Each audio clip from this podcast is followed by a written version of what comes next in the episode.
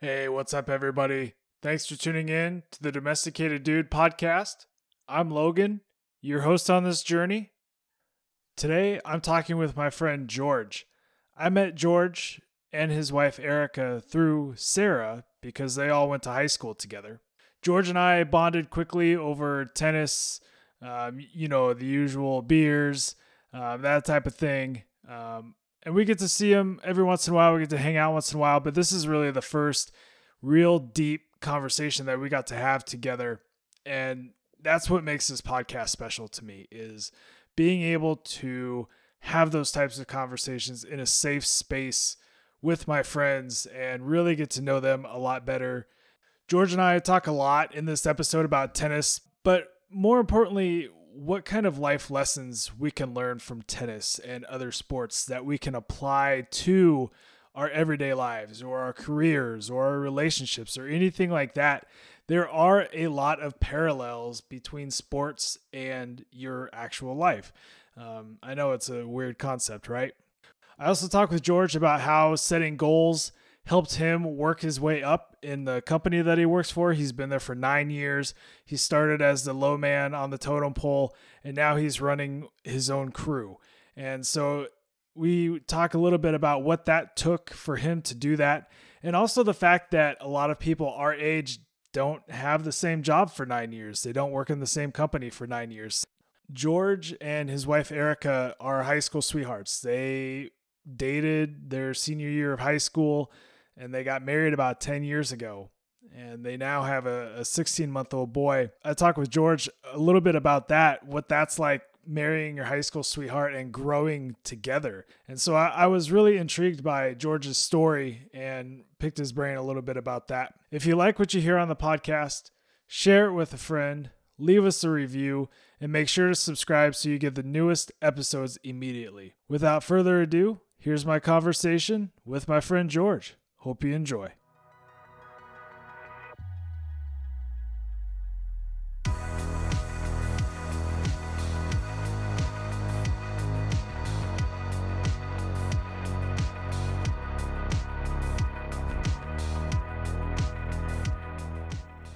Hey George, it's good to see you, man. How you doing?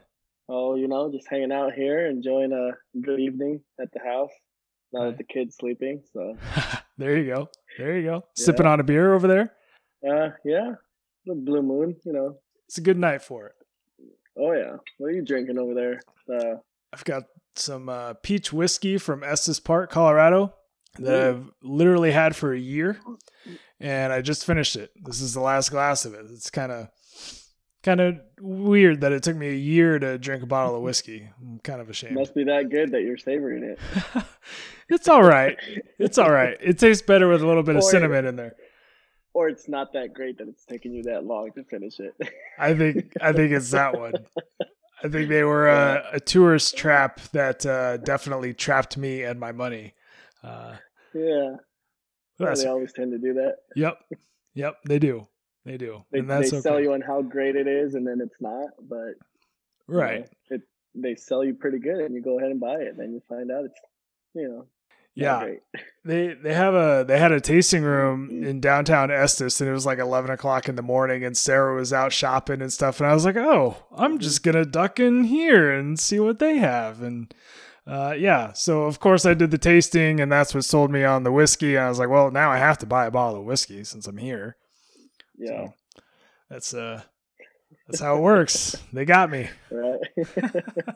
oh yeah. They always do. Yep. That's right. Yeah. Well, hey man, thanks for taking some time tonight. I don't know, it's been what, 5 or 6 years since we met after Sarah and I started dating. Um Oh yeah. Yeah, it's been yeah, Wow, time flies. Yeah. Yeah, it does. Plus years. Five plus years. Yeah. I know. You sit yeah. back and you think about it. You're like, damn, where is this time going? I don't even know anymore. Right. Um, and you, so you guys went to high school together. You grew up in Lexington. Um, you were a tennis star at the high school. Yeah. You guys have high school tennis, which is something I'm not used to. Um, growing up in Alaska, we just got tennis at my high school. I want to say three or four years ago. So um, yeah, it's well, that's uh, that's awesome. It's a great sport. It's I mean it's uh it's kind of been like a dying sport lately. Um, you know, not a lot of interest in it and stuff. And so, um, I'm I know back home in Lexington right now, uh, Jake Salisbury, big guy that was a big tennis player. He became the rec- recreation Parks and Rec uh, in charge of it, and then he's also a tennis coach now, and he's bringing it back, starting kids at like a very young age, you know, to try and get more kids involved to bring the sport back up. Um, but I mean, every time I hear good things, you know, school starting tennis and like your school that you went to, that's that's awesome. That's amazing. I mean, I it's a sport that I love. Um, I'm very passionate about, and you know, hearing that your school just started it like a few years ago, like that's awesome. Because now those kids, you know, instead of just sitting there watching it and just go, you know, playing at the park and stuff with it, now they can actually like get into it, compete, you know, and do more with it, which is great. That's awesome. Yeah, it is cool. And thinking about what you're just saying, when I was in high school, we that's exactly what we would do. We would just go to the tennis courts and mess around and mm-hmm. not take it too seriously. But if you kind of grow up with it, if you have it in your town, if you have a good, strong youth system, you know, like with any sport, mm-hmm. soccer, baseball, football, anything like that, that's just going to help you yeah. into your future um, mm-hmm. So, where did your passion for tennis come from? Was it picking it up at a young age? Where where, where did all um, that start? So the story of me getting into tennis. So it was um, I played football one year in, in middle school. Um, my mom didn't really like it. She was just like, "You're gonna get hurt. You know, it's what's gonna happen when you get hurt. You won't be able to do any other sports and stuff like that."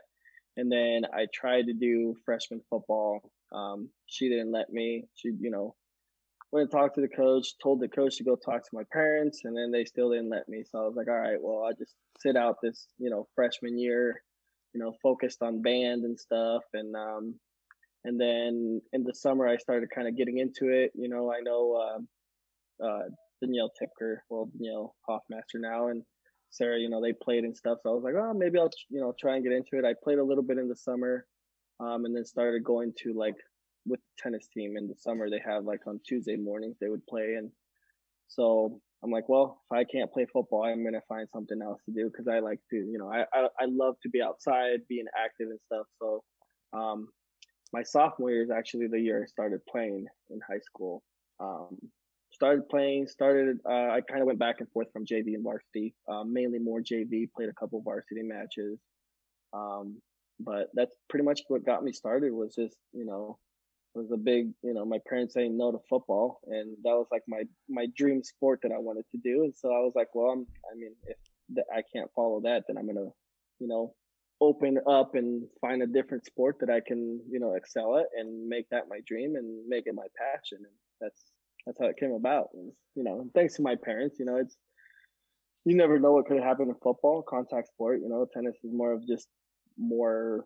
It's it's not as physical with the body, you know, contact sport. Right. It's uh, a lot of adrenaline running around, you know, cardio. Um, you do, you get, you can get just as much workout and sometimes even more, you know, depending on what matches you play and stuff like that. But um, now I've just developed it where, you know, I'm 31 and still playing tennis, you know, and I play leagues and as much as I can, I go, I still go practice every week. Like I was still in high school. So.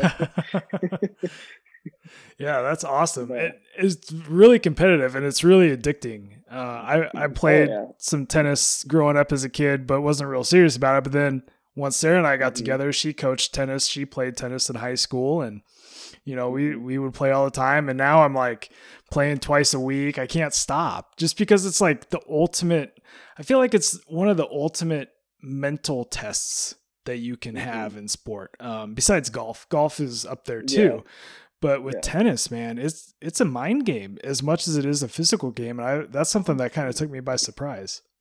Yeah, it's very much like um, you can if you get into your head, you can beat yourself easily. You know, if you get into your head, if you just start like getting upset or you know like you like if the way I look at it is if I get into my head because I miss a point and then I stay upset because of that point, I, it's, it's just the rest of the match is going to go downhill. Um, I mean, you can always come back and win if you just change your mindset. But I mean, once you just, once you get into your head really bad, it's, I mean, you beat yourself and that's that's the the fun that I like about tennis is, you know, you have to keep yourself motivated even when you're still down. Yep. You know, you don't have, you know, especially like playing in small leagues. I mean, uh, unless like you're playing, you know, big tournaments where you have a big crowd like US Open where you have like thousands of people watching you. But when you're just playing in, you know, at home in your hometown and leagues and stuff like that, you don't have a lot of people watching you. You know, you can have one or two people you know, but still like you have to find within yourself to motivate yourself and you have to like think about like imagining, you know, what am I going to do instead of just, oh man, well, I just, I lost that. I'm going to lose the next one. And, you know, and it's always fun because you can have a really good opponent, but they can have a bad day. You can get into their head and then they're going to lose and you, you know, you can beat them. And that's, that's the fun about tennis is you never know the outcome of any match.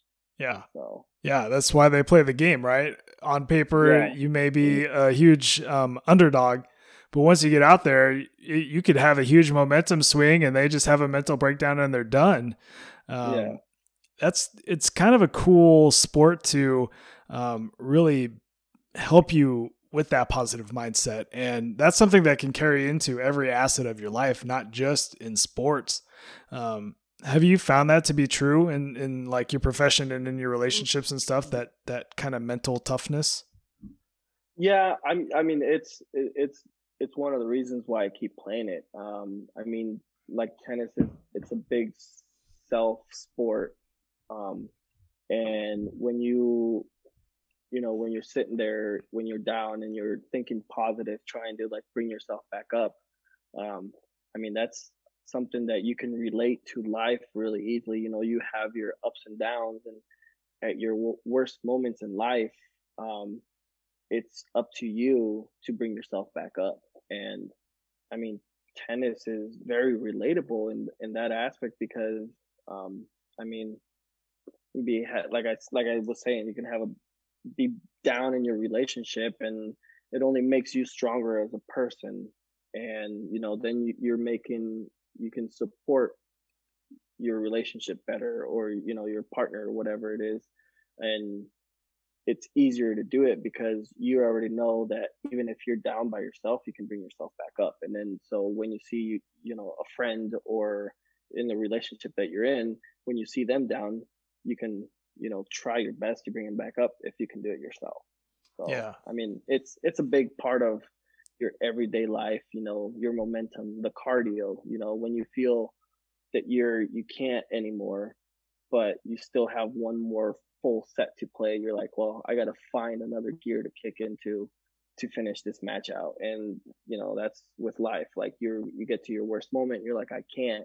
And then you're like, well, I got to find that other gear to lift myself back up. Yep. Exactly. It's, it's kind of that saying where, um, you know, if you if you think it's going to be really bad, if you think a situation is really bad, then it is really bad. But if you if you don't have any expectations or you just kind of deal with it once it's happening, once that situation is happening, now you're like, okay, how do I get out of this situation? What can I do to make this better? And yeah. I feel like that's something that a lot of people, especially right now with everything going on, it's been tough mm-hmm. for a lot of people with the with the mental side of things. You know, we've all felt kind of trapped over these last yeah. six months or so. So being able to have a little bit of that edge to um, deal with some adversity and to kind of be able to pick yourself up and pick your partners up and your friends up, you know, that's mm-hmm. that's a real skill that that's very valuable. Yeah, I mean, and, and it's the same thing with like, you know, you you lose a point you know you make a mistake and and you learn from that. So you don't you try not to do that the rest of the match. You know that's the thing about tennis is you know the match keeps going. Um, obviously eventually it comes to an end. There's a winner there's a loser but that's not your last match. You can play another match another time. And then you know you learn from your previous match like hey i made that mistake. I'm not going to do that again which you do that in life. Like you learn from your mistake and you you don't try and do that again. You know you like excel and make yourself better. And that's why it's like, I that's why I love it. Yeah. Yeah. It's like uh, continuous improvement side of things. Yeah. Yeah. You know, it's okay to, it's okay to lose every once in a while. You know, you're not always going to win, but you got to learn, even if you lose, you got to learn from your mistakes and you get another chance, which is awesome. Yeah, there's always there's always another game to play, right? That's that's oh, yeah. the cool part. Um, as you've gotten older uh, and playing more tennis um, in leagues and stuff, um, do you find kind of those young guns who are kind of coming up and need some uh, mentoring? Do you get to do any of that, or like with your teams and your leagues, or anything like that? Um, I mean, yeah, there's there's some people because I I'll play with. Uh, I mean, I at at the level that I'm at now, um, mainly everybody's either um played college or you know still in college or out of college or actually sorry out of just got out of high school which is the level that they rate them at. Um, so at the age that i'm at now it's a lot more being patient you know um, not trying to get a winner every time you hit the ball or not trying to kill the ball. It's more about being patient and placing it in the right spot or um, putting yourself in a position where you can win that point you know and that's uh, especially coming out of high school some of those kids that are playing like i mean yeah they're good but even me at 31 playing an 18 year old um, i can beat them easily even if they're better than me because um, i've learned to be patient now you know i've played it for so long that i can be patient i can put him in a position where you know i'll play him back and forth you know get him like way back behind the baseline and then I'll just drop shot it, just barely go over the net, you know. But all they want to do is they just want to kill the ball and just get a winner every single time they hit it. And you know, I've talked to some of them that are, you know, at my level, and they're just like, well, you know, it's just I just want to get a winner, and I'm like, well, it's it's not always about getting the winner. It's about you know let them make the mistake, not you. You know, because if you're always going to go for the winner, you're either going to hit it too hard it's going to go out or you're going to hit it right into the net.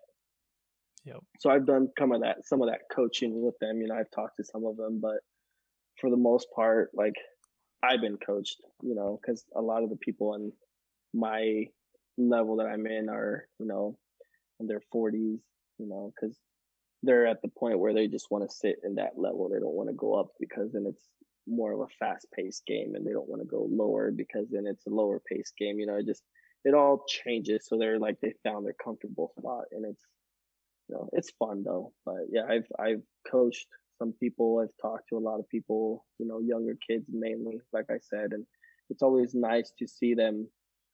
You know, wanting to um, come up to you and look up to you and ask you like, "Hey, what can I do better?" And um, you know, I, I I could see myself if I would have had that privilege when I was that age, you know, I, I totally would have done it.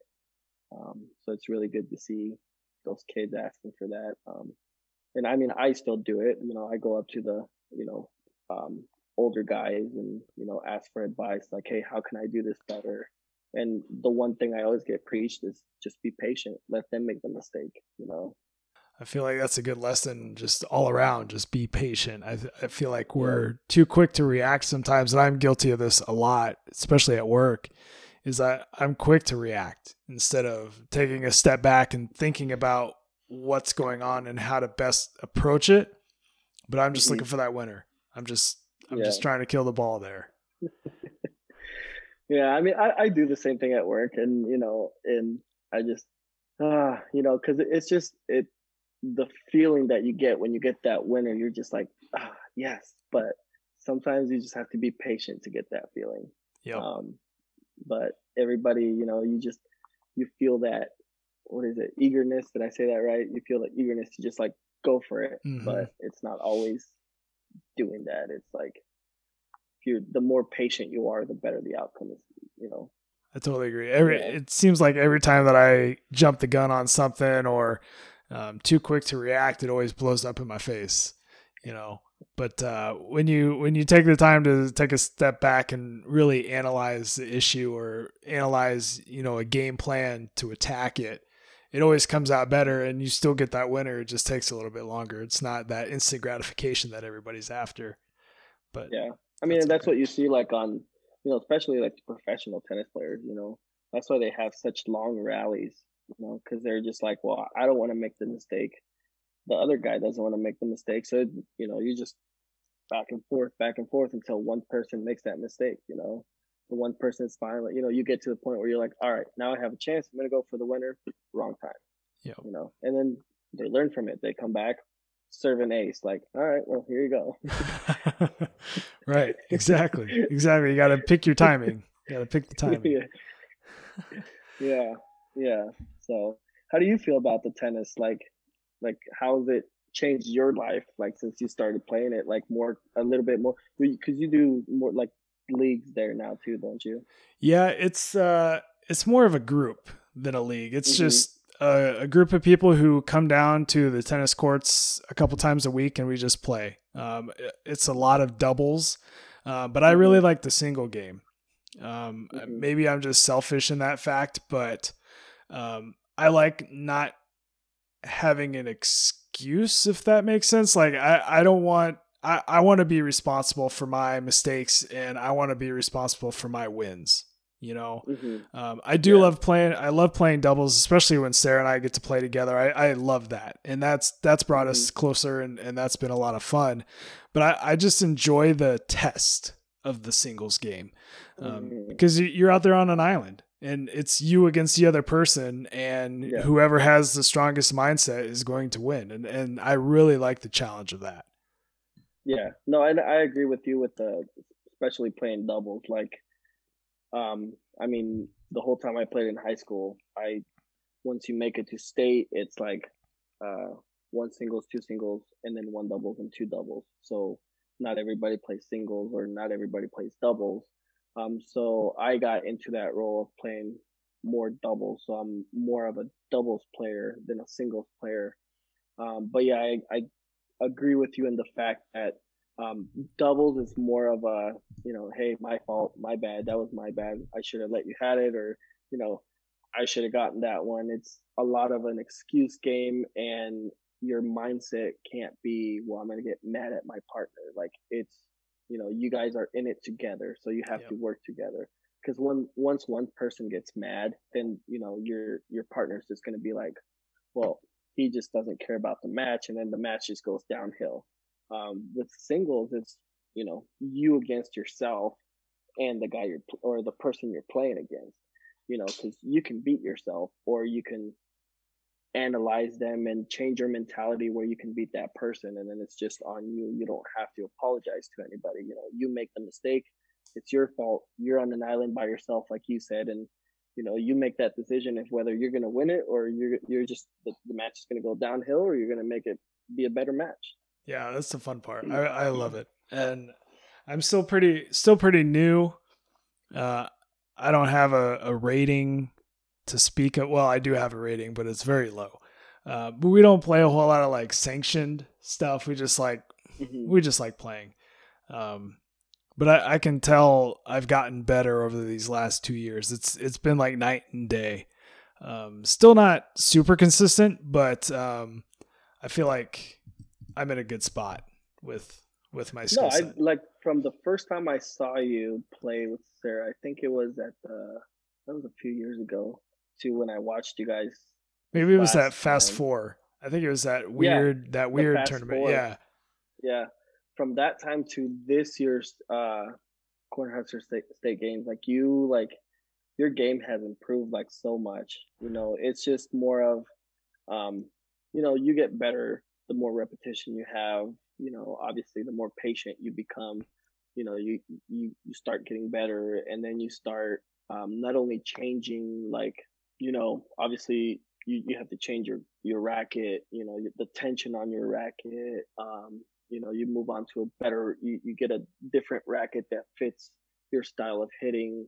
Um, you know you change the grip your grip style there's so much that goes into it where you know like i don't use the same grip or the same strings um, the same racket that i used in high school you know the racket that i have now it's just you know it's so much better than the first racket i had you know big price change oh yeah um, the strings the strings are fit for the way that i hit um, my grip uh, not only the way i grip it but the grip that i have is you know fit for the style of my playing and that's what I like about the, the sport of tennis is you can um, basically the tool that you're using to play can adjust to your style, you know, which is yeah. awesome. That's why I like it. And that's, and you know, like I said, the rep- repetitiveness comes and, you know, the more you keep practicing and playing, you just keep getting better and better. But yeah, like I've seen your, your game since the first time, like you've improved. So it was so much fun to watch you and Sarah guys play at the Cornhusker State games. And,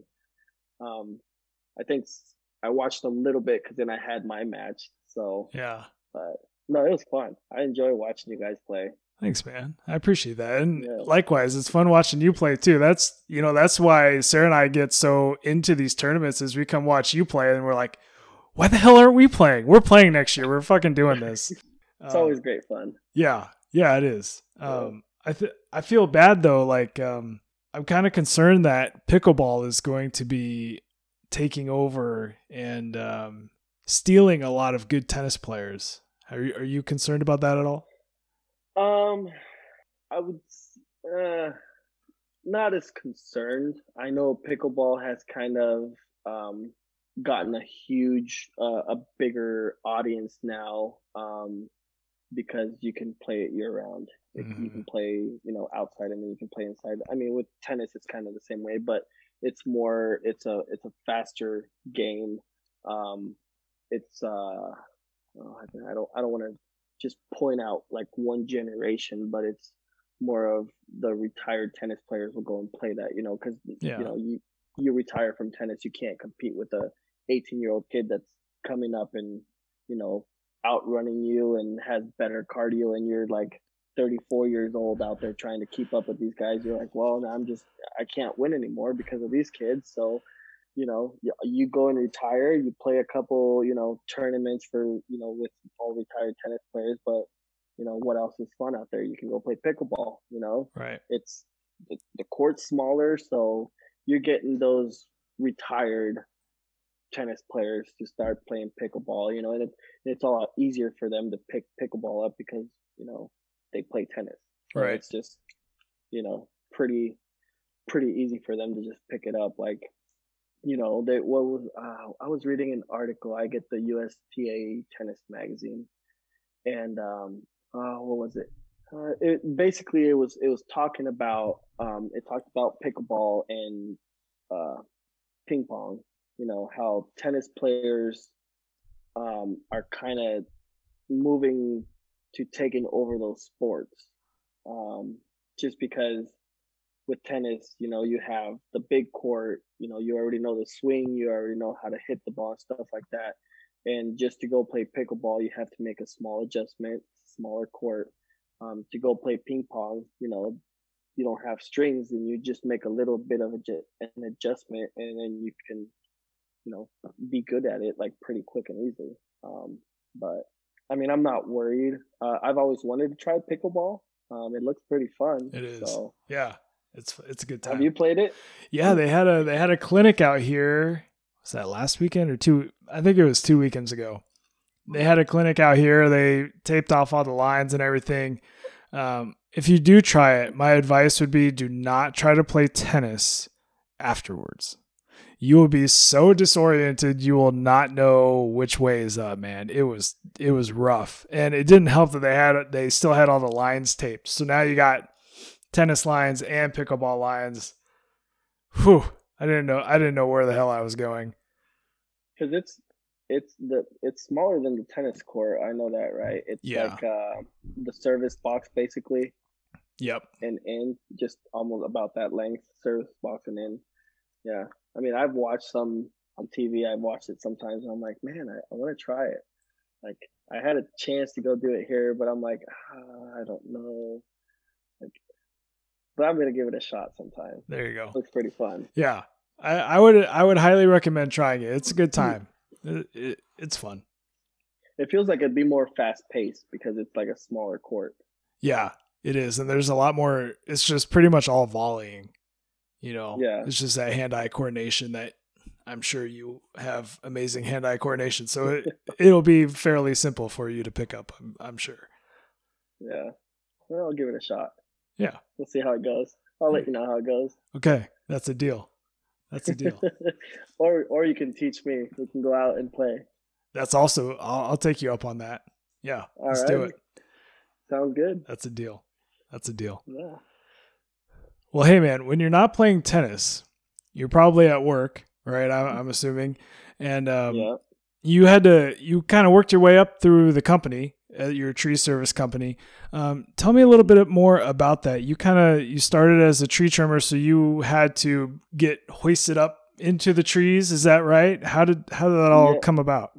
So, um, short story. Um, I had this job. I was basically working as security at the hospital, and something happened there, and you know, I just didn't like it. You know, so I was looking for a new job, and um, I grew up in Guatemala, five years there, and I climbed mango trees and you know coconut trees and stuff. So I've always loved being outside. Um, and I kind of I saw it on the newspaper and I you know read what they did and I was like, oh, I could be outside. I love being outside and you know I like trees. I like climbing trees and I've never done it the way that they did it. So I was like, oh, I'll give it a shot. So went to the interview and you know I only knew how to start a chainsaw and you know kind of notch and drop a tree at the ground. Um, didn't have that much experience climbing with the system that they had and so, um, you know, started looking into it.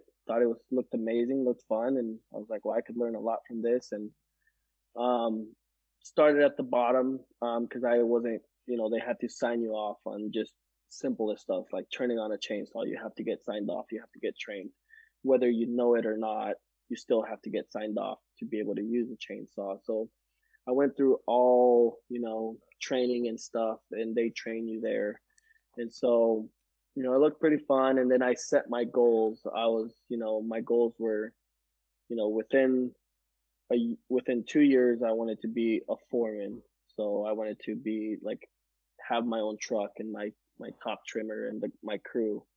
Um, and then I was like, and then after that, I'm going to, you know, set my goals and try and just keep moving up, uh, in the company. And so, uh, climbing trees and learning everything is basically at the pace you want to take it. Um, you know, if you jump in there and want to learn and do it quick, um, I learned pretty quick. You know, I wasn't, um, I'm a little bit afraid of heights, which is kind of weird.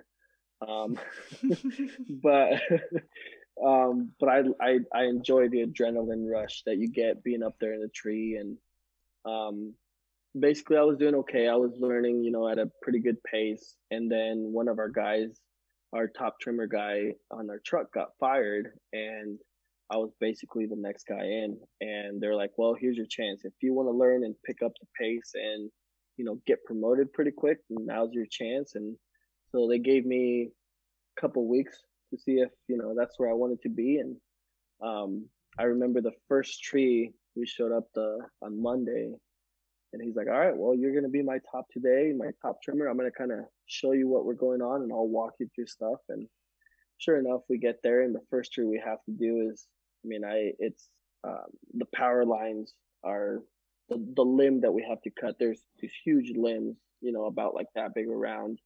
And they're probably about three feet above the power line. And he's like, you have to walk out. So we, you know, I, you know, humped up there, humped up to the tree, put my rope up there uh, got tied in and you know secured myself and then he's like now you have to limb walk out and i'm just i'm up there shaking and i was just like if i don't do it now i'm never going to do it so so the first tree that i had uh, to learn in was this you know where i'm shaking nervous but the adrenaline once i started walking out my the adrenaline just kicked in and i just had this like huge adrenaline high where I'm just like, all right, I'm up here, I'm gonna do it. So I just get out there and I just he's walking me through everything and I'm cutting and um after that day, like everything just kinda like clicked, you know. Everything he was telling me was just like clicking, you know, just like right on point. I'm like he's like, Hey, you need to do this and I was like, All right, I got it. You know, and then I just he just kept teaching me and teaching me and um like I said earlier, I had set my goals that um, by two years, at the two year mark, I wanted to be ready to be a foreman. Um, it was about a year and five months. Um, I got promoted to be a foreman because um, I learned so quick, um, and I just you know, put all my effort into it. You know, I was like, it's a good paying job. It's, you know, it's something that I can see myself doing for a long time.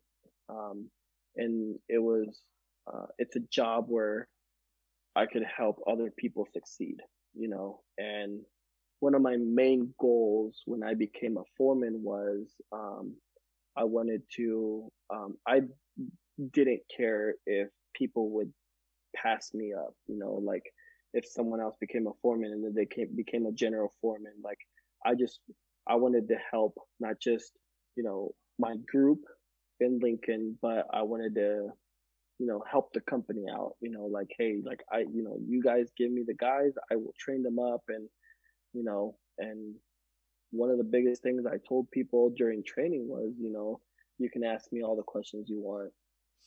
I will go at your pace. If you want to learn, you know, the, the, the more you want to learn, the faster you're going to pick up and the more promotions you're going to get. And I would always get the question are like, well, would you be mad if like the person you train become a foreman?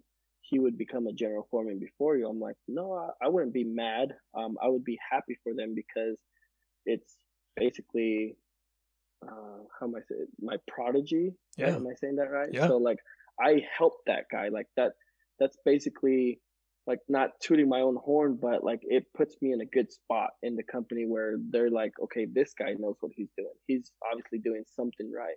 Mhm. Um, I ended up in Lincoln. I ended up uh, training uh, four guys that were uh, that became foremen, um, and then I trained.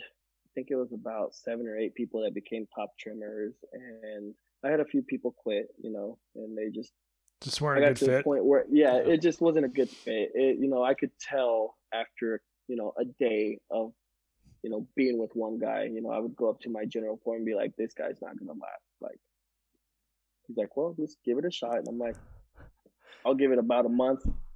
You know, a month came by and they're like, "Nope, I'm out of here. Not for me."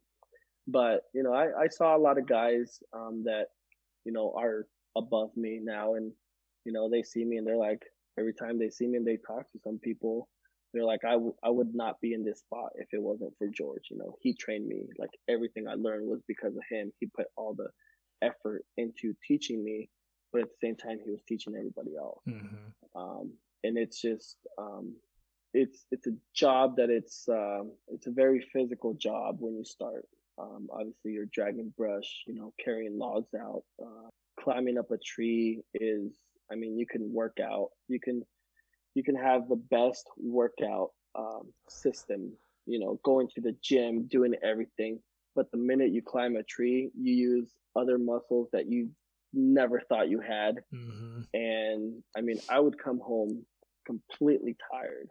I would fall asleep on the couch, um, wake up just to eat supper and then fall back asleep. Um, and that was, you know, 40 hours a week.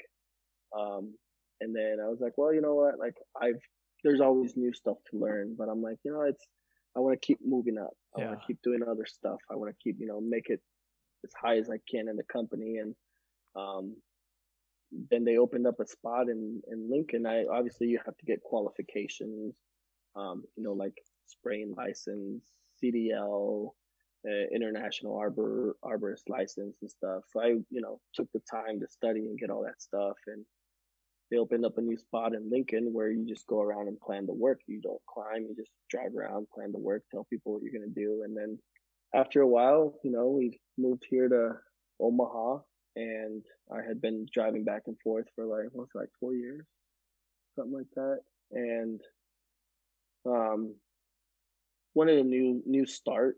Um, so I kept asking to transfer to to Omaha since I lived here and I was getting tired of driving. You know, waking up because I, I, you know, it was hard because I would get up at five in the morning, leave here at like five forty. So I'd be gone from like five forty in the morning, wouldn't get back till like 6:30, 7 p.m. You know, Jeez. so Yeah. I barely got to see uh, my wife Erica. I barely got to see her sometimes, and especially if I had to stay after work for like storm calls or anything like that, stay after work, and I would get home. You know, she'd be sleeping and stuff, and so it was a little bit difficult. Um, so then I moved here to transfer me here to Omaha, and um, I still kept planning to work for for people, and then they bumped me up to a different spot. Um, so now I'm kind of in charge of the planners, and but I do a lot of um, I respond to calls, so I just go and kind of survey power lines and trees and stuff, and um, that's basically what I do. Um, but it did take a long time um, to get to where I'm at. Um, actually, just had my nine year anniversary with this company. So wow, dude, congratulations! Yeah. That's awesome. nine years for people our age. That is pretty much unheard yeah. of. Staying nine years at a company. That's amazing. I know. That's what me, me and Erica were talking about. It. I'm like, man, I've been with uh, Aspen for nine years. She's like, not a lot of people at our age can say that they've been with one company for nine years. No, but, that's really rare. But that, but yeah. that's a testament to you, your goal setting, um, your passion for helping other people, and the company wanting you to stick around because they see your value, they see what you're bringing mm-hmm. to the mm-hmm. table.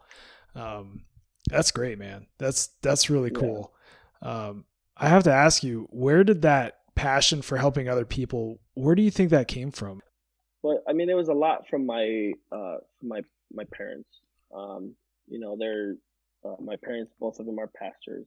You know, so they're always you know helping people and stuff like that. Um, but back a long time ago, um, when I was in Guatemala, which is something I've never told anybody but Erica. Um, but it was, um, you know, you see those commercials of like helping kids from other co- uh, countries and stuff like that.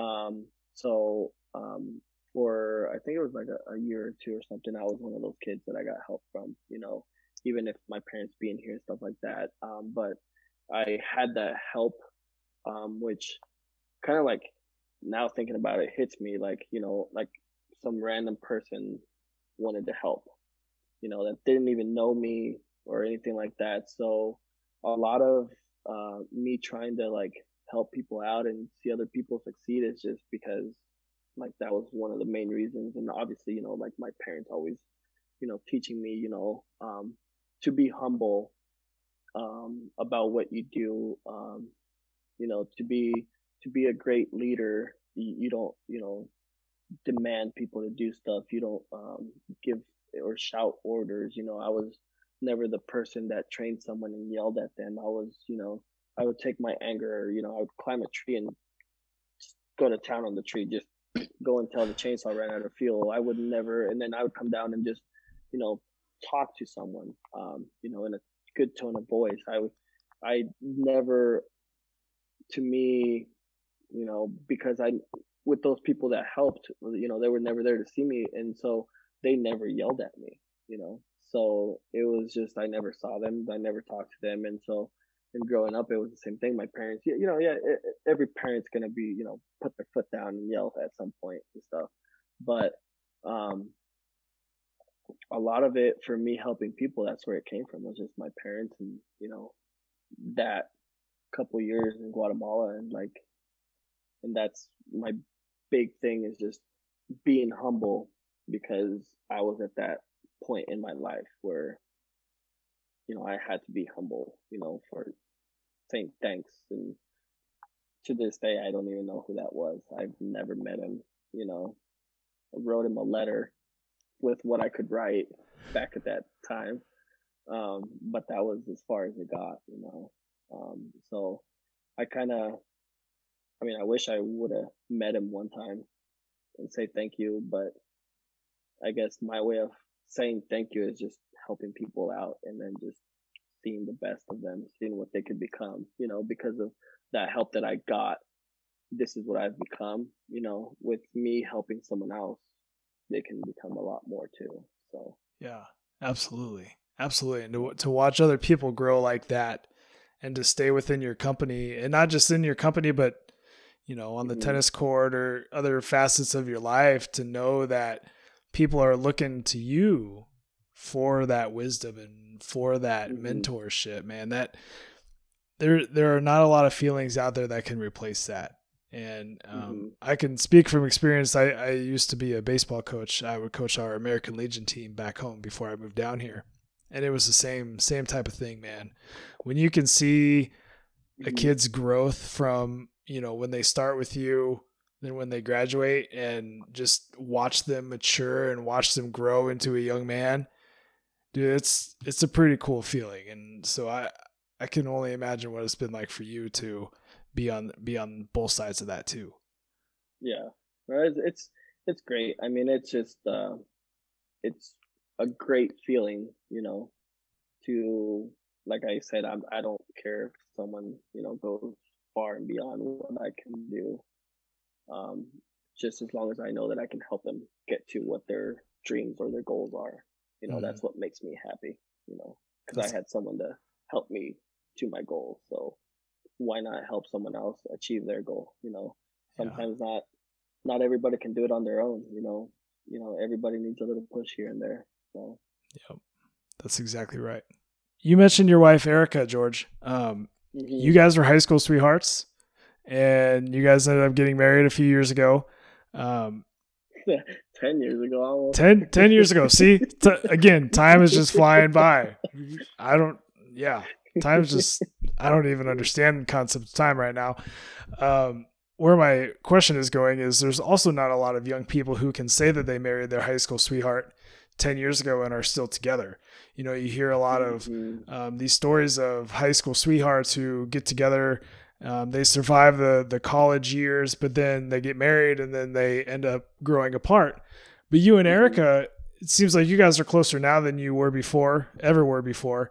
Um, what's that been like to to be with somebody for that long and, and to kind of be there as you both grow together um, what's that what's that been like for you guys um well it it's it's been a long journey um it's been a you know a great journey it's uh um it, it started off uh pretty pretty tough in high school i did ask her out all four years of high school um three of those years she said no and then um, she finally said yes. Uh, and she told me she finally said yes because uh, she she wanted me to stop asking. So, um, but it was actually in the tennis court um, where I asked her out the last time. Um, so we had just gotten done playing tennis, and I mean, it, I I guess you can say I I liked her since the first time I I like saw her.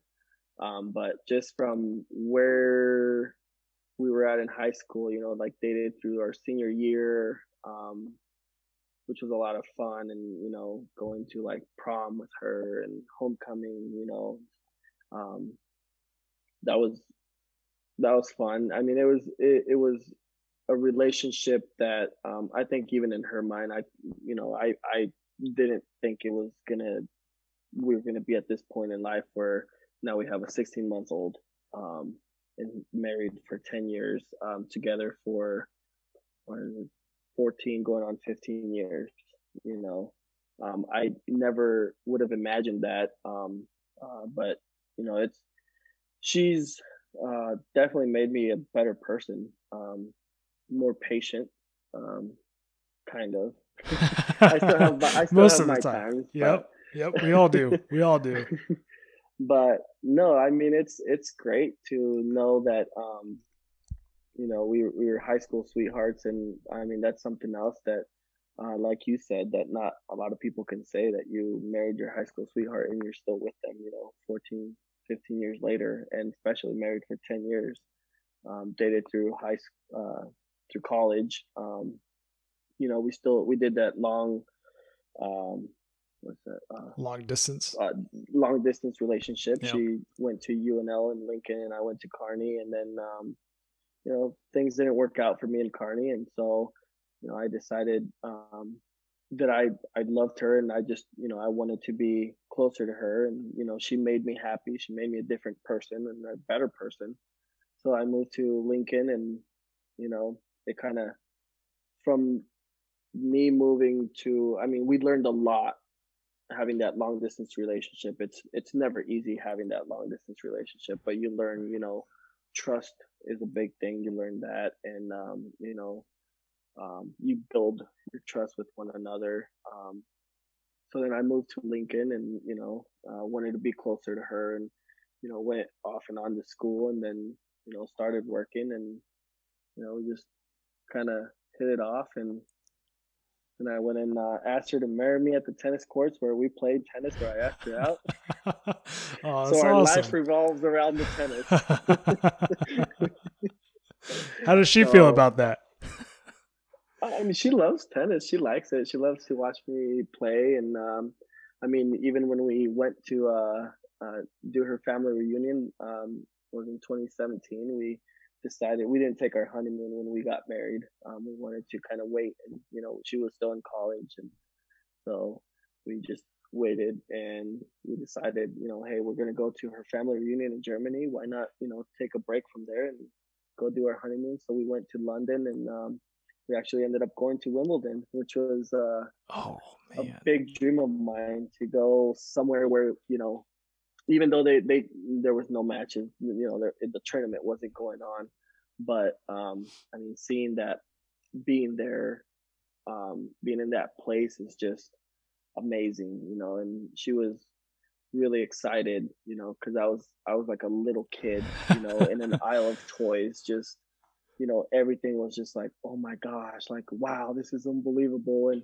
you know, it could just it was like the big wall where they post, you know, like the bracket. Mm-hmm. Like I was just like a little kid, like, oh my gosh. And she's like, it, it's just a big wall with they put names on it. I'm like, but it's like, you know, like Roger Federer's name was on there, Rafael Nadal, you know, Andre Agassi, like all their names are on there. And she's just like, but it's just the wall. And I'm like, but it's amazing, you know, it's, it's it was really awesome. Um, that you know I, I, guess from our conversation you can tell that our life revolves around tennis a lot hey that's um, okay but you know um she's she's pretty excited about it you know and um she enjoyed it too we we did a, a private tour so we got to go to center court um we got to sit in the chairs where they interview the players after their match and um yeah it was it was a great experience um but you know, it was fun. That sounds incredible. It's like one of the yeah. that's one of the most iconic sport venues in the world. I would say. Um, you know, there's probably a handful in that category, but Wimbledon is definitely up there. I mean, people who don't even follow tennis know what Wimbledon is. So oh, it's oh, yeah. it's a huge deal. Yeah, and we like we went through the museum and um just like the clothes that they used to wear back in the day, like women had to wear like huge hats and uh was it corsets and oh long oh dresses gosh. and boots. Like they weren't wearing tennis shoes. They would wear like boots like the little high heel like you know the little high heel boots to play. And Damn. i mean it, it they literally dressed like they were going to a ball but they were playing tennis. And the guys would wear like um dress shoes and you know like the high knee socks and their jeans and like uh, well, not jeans. It was like slacks, and then they would. It, was basically like a full suit that they would wear with you know their little hat. And I'm like, wow, like that sport has been going for a long time, you know, and it's it it you know, and being grass court too. It's like a the way they take care of the lawns out there. Mm-hmm. It's ridiculous. I mean, the the same. I think the the head maintenance guy has been taking care of those courts for I think he, what they say, 50, like 55 years or something like that. It's, it's the same head maintenance guy. He's been doing it for 55 years. That's and incredible. the guy that's gonna the guy that's gonna take over for him is his son. That's his, that's been working there. wow. So it's basically like the maintenance people have been like one family, just passing it down. And I mean, there it's it's amazing how you know it's it's one of the biggest sporting events, you know, aside from other, you know, sports, but like tennis, like it's a very well known place. Um, you know, uh, going back to like the taking care of the lawns and stuff, like they'll, you know, get the, you know, the, the dirt ready and all that stuff. They'll plant it. If there's one weed on the whole court, they tear it all up and start all over again. Whoa. Yeah. Whoa. Just because if one of them pops up, they have a chance of it spreading so then they tear up the whole that whole court. They t- tear off the grass and then plant it all over again. Oh my gosh! Yeah. Wow. Yeah, and it has to be all like every grass is a certain like like they have they measure it, and, and th- there's literally guys with scissors that like they'll cut it so it's all the same length. It has to be completely even all the way across. Well, I guess that makes sense because if you get a ball that bounces on a tall blade versus a short blade, that that could actually cause a, an issue there. Yeah, yeah. Wow. Huh.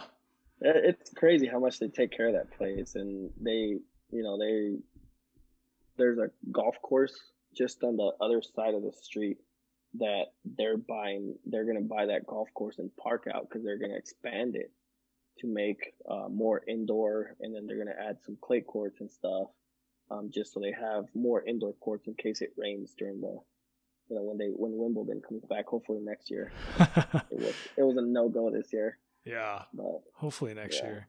They've played some tennis though so far. They played the U.S. Open. They're doing the French Open right now. It should be should be mm-hmm. interesting. Yeah, yep. I've been watching a few matches on the French Open. Um, I watched a lot of the U.S. Open. So nice. Doing nice. pretty good. It's yeah. uh, at least there's some tennis on. So yeah, yep.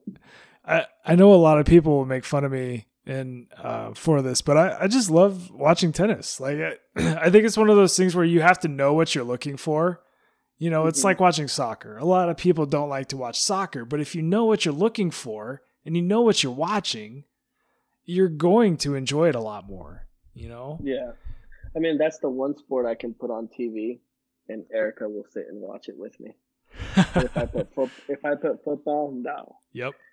Uh, every other sport, she's like, I just rather watch it in person. And, but I'll put tennis on, and, and she she enjoys tennis. It's I mean it's it's not like watching golf on TV where you're just like make the putt. You know, tennis is just you know you have your little downside where they're switching sides, but it's always like a you're like okay excited to see what's going to happen, and you have some incredible shots and you know, people doing incredible things, and you're just like, oh, all right.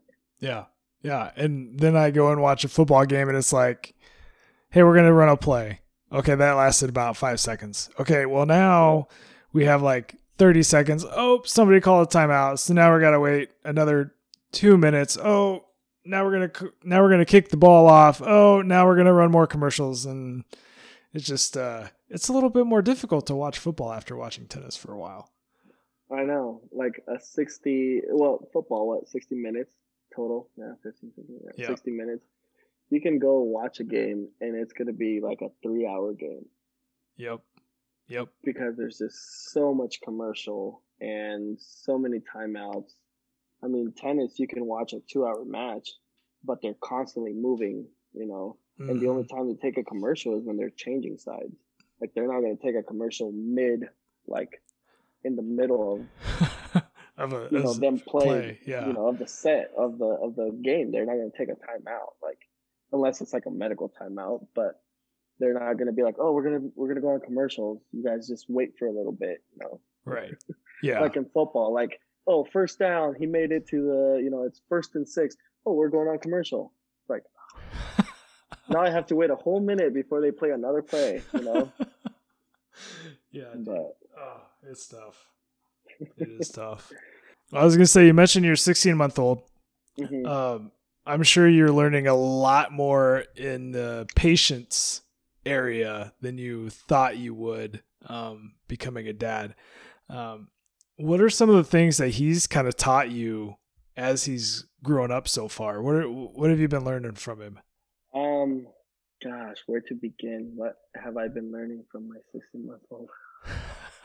the biggest thing, what you said, is just being patient.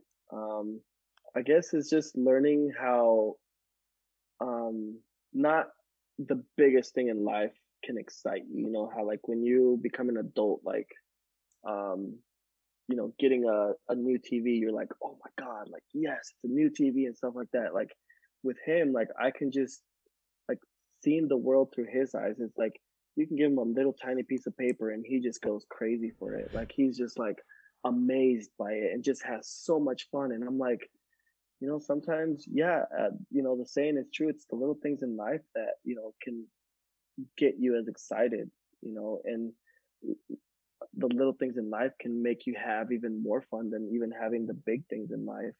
Um, I think that's like the biggest thing I've taken from watching him grow and, and being a dad is just you know, it doesn't always have to be something big. You know, it can be the small stuff that just, um, that you can treasure and that you can have fun with and enjoy in life. Um, cause like I said, a little piece of paper, like, you know, he has a lot of toys, um, but he has a lot more fun with the can that the tennis balls come in than some of the toys that he has. And I'm just like, you know, he sees everything differently, you know? And so it's kind of taught me to kind of see life a little bit more different now. Like, you know, um, instead of ignoring a lot of stuff that didn't interest me, I'm like, maybe if I pay attention, you know, a little bit more on this, then I could learn something, you know, it could help me out in life in the future one way or another, or it can help me out in my job or, you know, especially in, in my job, it's just,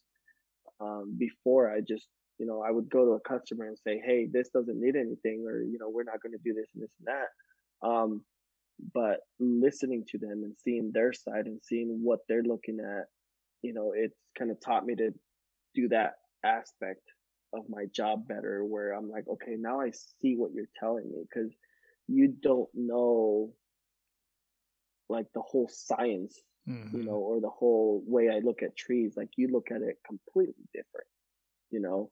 Um, so I've learned to, you know, look at what the customers at work are telling me through their eyes, which is kind of what um, Raphael has taught me. You know, my 16 month old, just the way he looks at everything is just it, it amazes me. You know, like he gets excited when he starts saying a new word you know, and it's just like when he learned to say up, like he's just up, up, up, and it just he gets so excited and he knows. And once he figured out what that meant, like that he wants to go up, like and we get him up, like he's just excited about it. And I'm like, man, like if I would just see life the way he looks at it, I mean, I I don't think I would be, you know, get upset as much or um be as stressed out some days, you know, because he just he's just full of energy and full of life and just wants to learn new things. Yeah. You know, and us as adults, we get to the point where we're just like, well, you know, I kind of figured everything out at work. I don't, you know, I'm doing my job well, so that's that's it, you know. But there's always new stuff to learn. You oh, know? Oh yeah, oh yeah, for and, sure.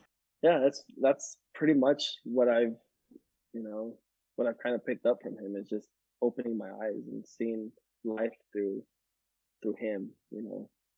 But yeah, it's crazy. Well, and kids that age, they don't have any rules, right? They don't have any constructs that they have to work within like us adults do, right? They don't they don't know um, what they should be excited about, right? They don't know that they shouldn't be that excited about the tennis ball canister, but you know what? That's the biggest thing in his life right at that moment, so he's going to just take full advantage of it. Oh yeah, I mean, like he thinks us saying no to him is a is a game.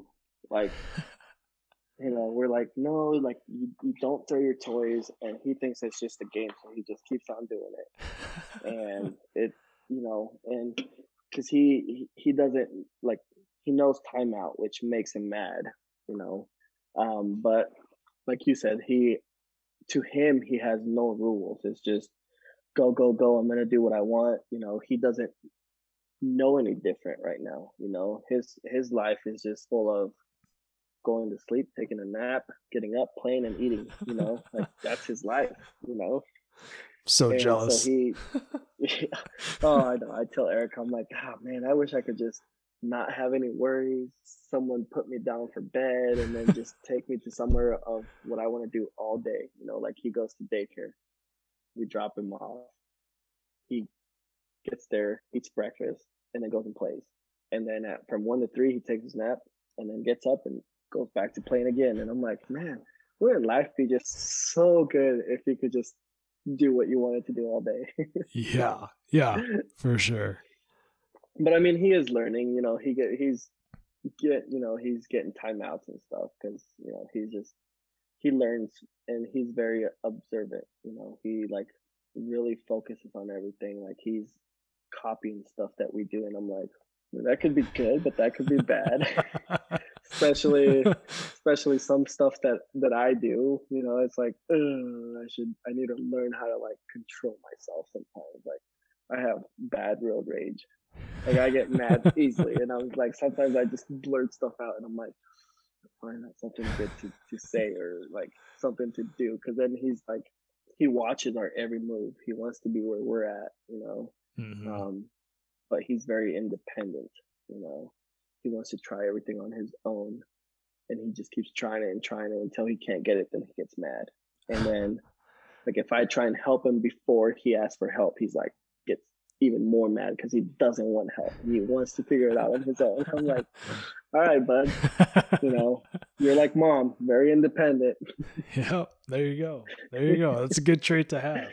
Well, hey man, thanks for spending some time with me tonight. This has been awesome. I'm really, I'm really glad that we got to do this, and uh, I know we'll have some topics for the next episode too. Oh yeah, no, it was uh, it was great. Thanks for having me on, and uh, it, it, was an honor to be on your podcast and talk to you. And fan of the podcast, I've listened to a lot of them, and it's, it's great to hear everything. You know, everybody's everybody's story and or what you guys talk about. It's always great to you know hear that and hear everybody's you know what everybody's been going through and what they you know how they got to where they're at and stuff. And it's always fun to listen to it. So thanks, man. That means a lot. You know, like the Saint says, you learn something new every day. Every yep. time I hear it, it, you know, there's something that I never knew about. You know, you learn something, or I, you know, add it to my daily life, or you know, whatever it is, or whatever it may, it may be. But you know, it's great, and I'm glad you're doing a podcast. It's amazing. It's awesome. So I'm glad you're having fun with it too. Thanks, dude. Thank you. I appreciate yeah. that. Appreciate that. Yeah. All right, man. Well, I'll let you get to bed, and uh, I'll, I'll uh, catch you later. All right, sounds good. Well, say hi to Sarah, and uh, we'll, we'll be there on the 24th. All right, man. Say hi to Erica too. All right. We'll see you later, man. All right, man. See ya.